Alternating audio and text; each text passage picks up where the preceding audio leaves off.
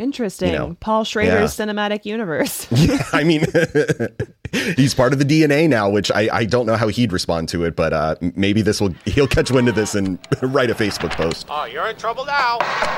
What? Why? Why? Why? Why? There's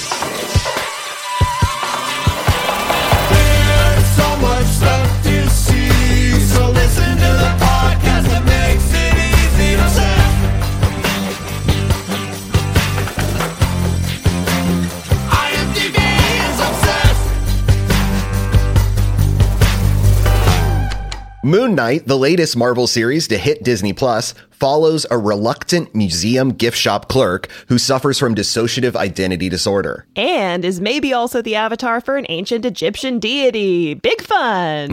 I'm Lizzie Bassett. And I'm Alex Logan, and we're two movie and TV nerds who spend all week hunting for the one thing we think you must watch. That is correct. And if you are enjoying the show, please leave us a rating or review. It really means a lot. We read them, we love them. So drop that rating or review below. This week, IMDb is obsessed with Moon Knight. It stars Oscar Isaac as Steven Grant slash Mark Spector slash Moon Knight slash maybe more. I'm not entirely sure yet.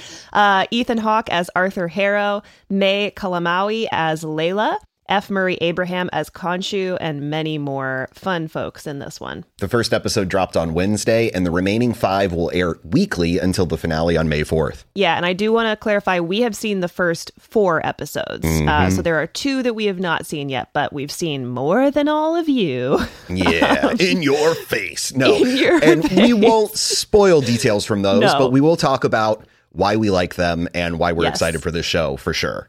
Yeah. Now, I will admit that I was not super on board with this title at first, but Alex sold me with three simple words. Big mummy energy. That's right. For anyone who doesn't know, which just means you're not a personal friend of Alex's or a fan of his podcast, which, by the way, you should meet, uh, Never Ending Movie Marathon. Alex Oh. is an enormous fan of Brendan Fraser's The Mummy. Um, Yes. As he should be. It's great.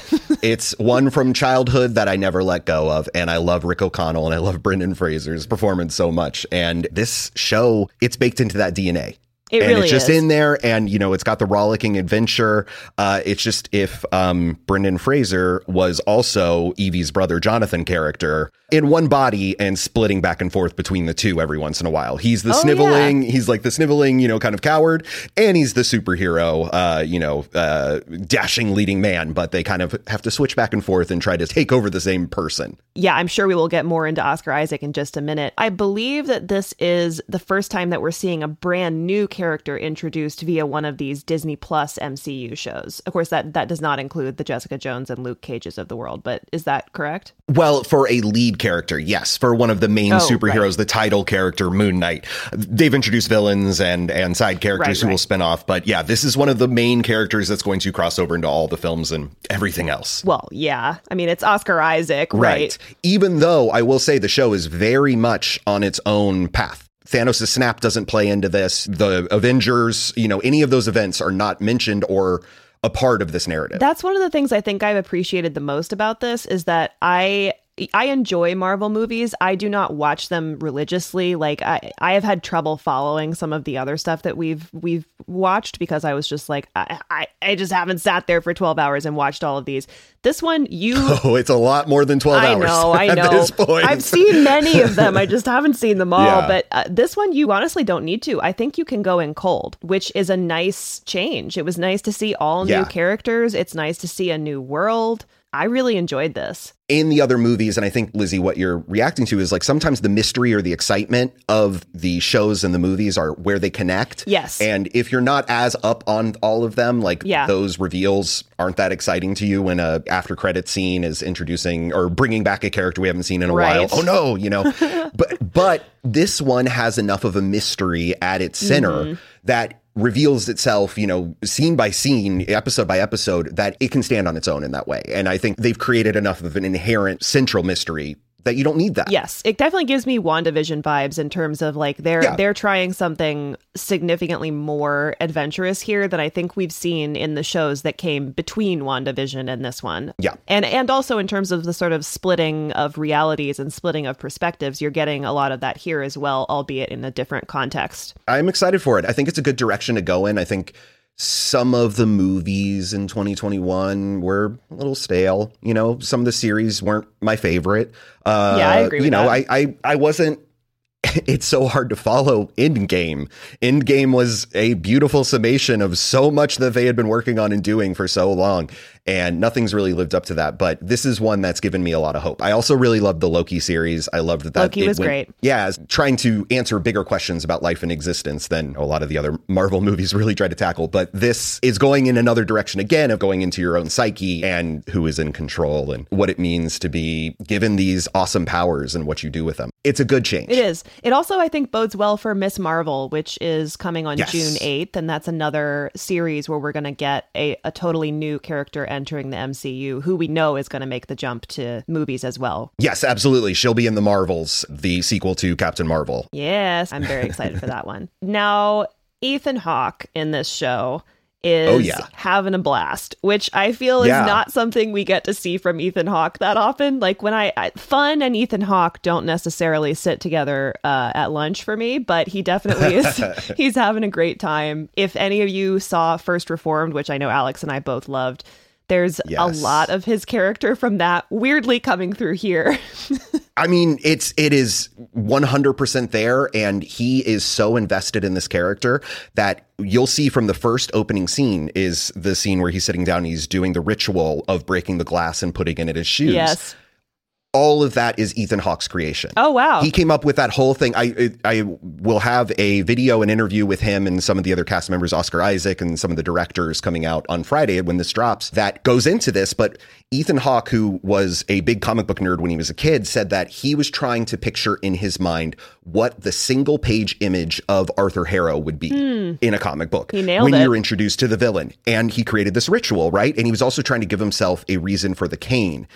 And he was also thinking about Reverend Toller from First Reformed, completely baked in there. And he was trying to come up with like the scene in that where he, you know, wraps barbed wire around himself Right. and is instead doing it with glass in this. Ethan Hawke told me, you know, once you work with Paul Schrader, he's in your bones. Like you Right. never, you never really run away from that experience. And so I think it's interesting that a filmmaker like him, from Taxi Driver on, who's been such a a you know kind of unfamily friendly kind of filmmaker seep into the Marvel right. universe via Ethan Hawke. and Oscar Isaac. Oh, because true. Oscar Isaac was just in Paul Schrader's latest movie, The Card Counter, which is fantastic. He's so good in it, and uh, he said it himself too that it's still kind of in the back of his mind Huh. that like once you kind of exploring that psyche. Interesting. You know, Paul Schrader's cinematic universe.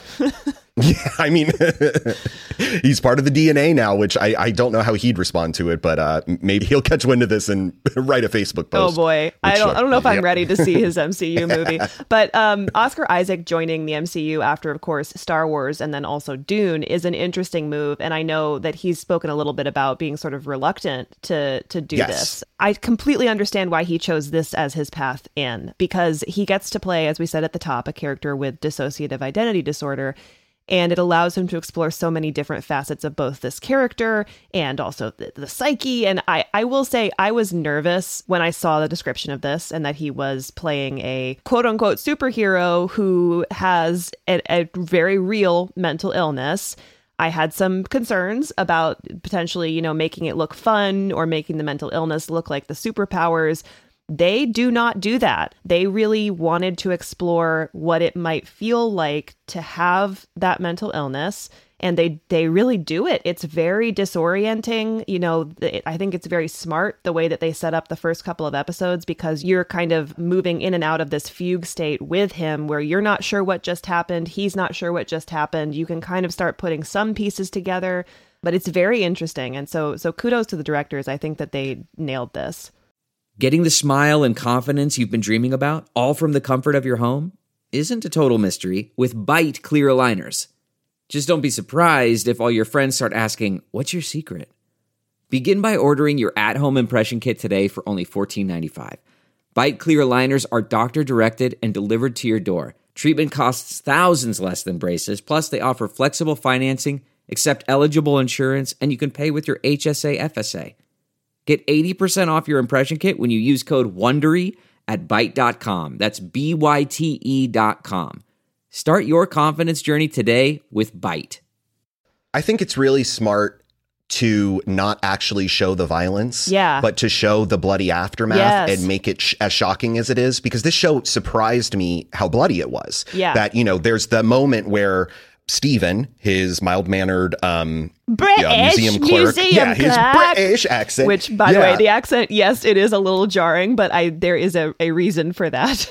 Absolutely, it is you know a persona. Yes. uh, but yeah, when when Steven snaps out of consciousness, uh, we don't see Mark take over Right. and do all the cool stuff and you know karate everybody and kill him. It just snaps back to when Steven is in control again, and It's it's terrifying. shocking. He's Right, that- blood all over his hand. Yeah. There's bloody guys on the ground. It it avoids the violence, doesn't glorify the violence, and instead it, it makes it this yeah disorienting, shocking uh, scene instead. Which I don't know. I, I they've they've got more story to tell with this, and they're going to dig pretty deep into it. Oscar Isaac is very invested in telling you know not a necessarily realistic portrayal of dissociative identity disorder. It's it's a comic book, you know, Right. But to get into the psychology of the character in a real way that wouldn't make light of the situation. yeah, to at least treat it respectfully, and I think that Yes. they do that. Yeah, and behind the camera on this show is, for one, Mohammed Diab, who is one of the first directors that they brought into this to actually work on the creative, work on the writing, uh, help shape these characters. And he was the name that Oscar Isaac saw on the show and said, like, what are you doing here? Like, you make kind of indie psychological dramas.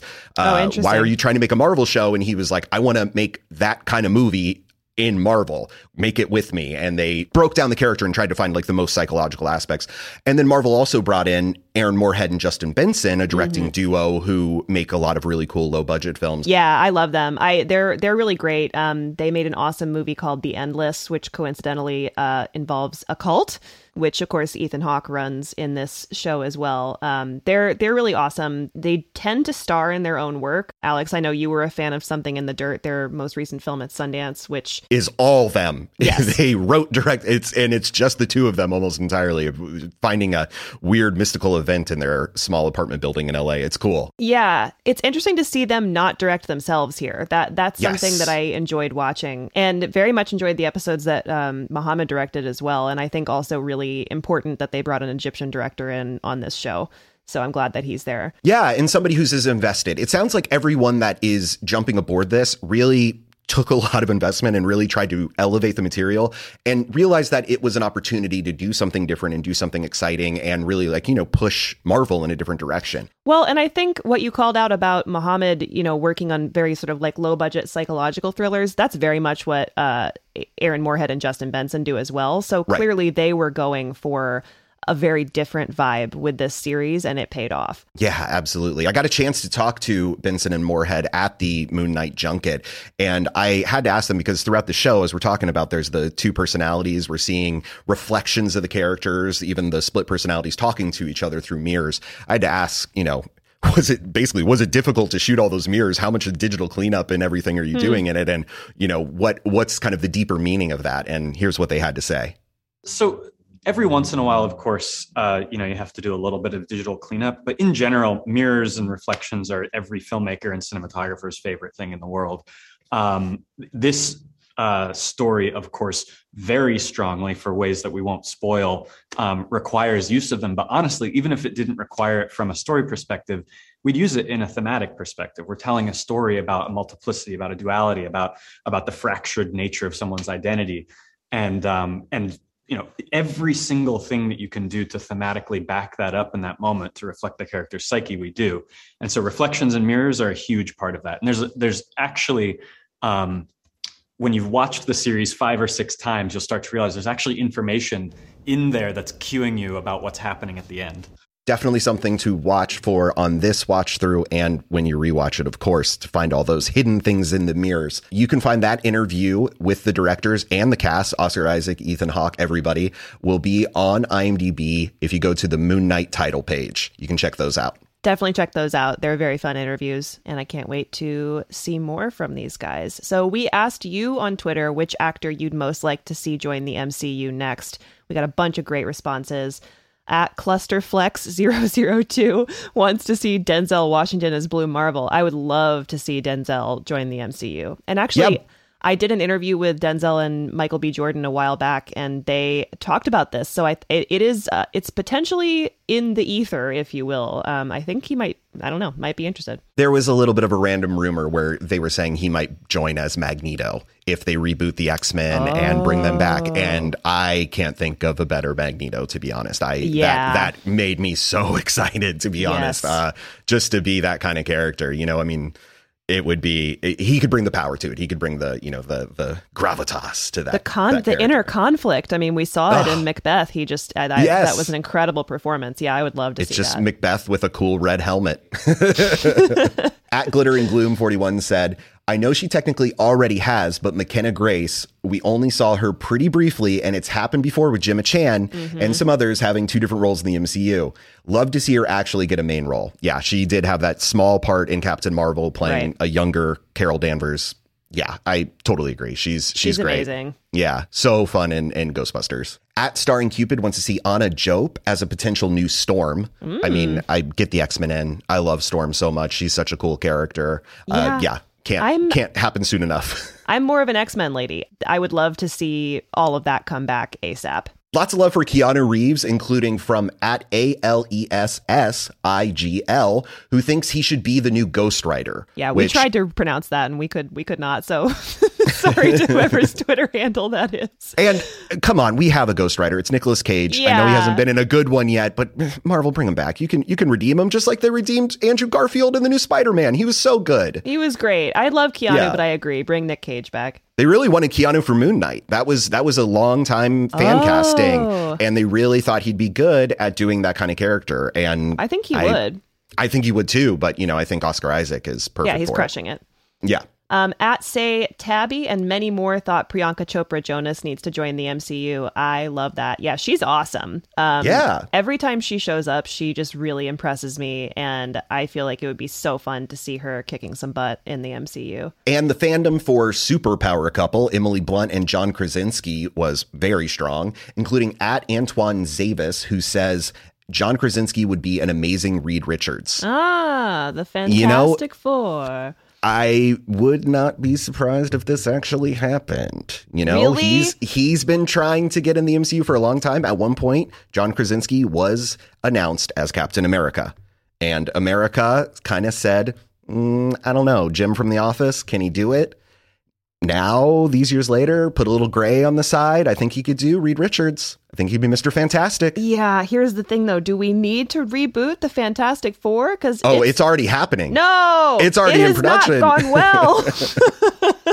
Hey, this time, third time's a charm, okay. or fifth time, really. And then finally, at Keith MCM8 uh, said, "There's got to be something for Wallace Shawn." Sure. yeah. I my my pitch right now, I think Thor is going to introduce Throg, which is a frog version of Thor, Oh, and he has a very funny voice. Wallace Shawn would crush it. Please, Perfect, Taika, yes. if you're listening, get Wallace Shawn in there. He would be the perfect Throg. We love hearing from you guys. Please tweet at IMDb with the hashtag IMDb is obsessed, or you can always email us at obsessedpodcast at imdb.com. In case you hadn't noticed, we read your emails. We really do. We read them, we talk about them, we love them, cuddle them, cherish them. So please send us emails. We really enjoy them. I will not stop thinking about this Wallace Shawn casting. Like this Yeah. is this is going to consume my day now. So thank you, Keith MCM8. awesome. We'll see you guys next week. Bye. Bye.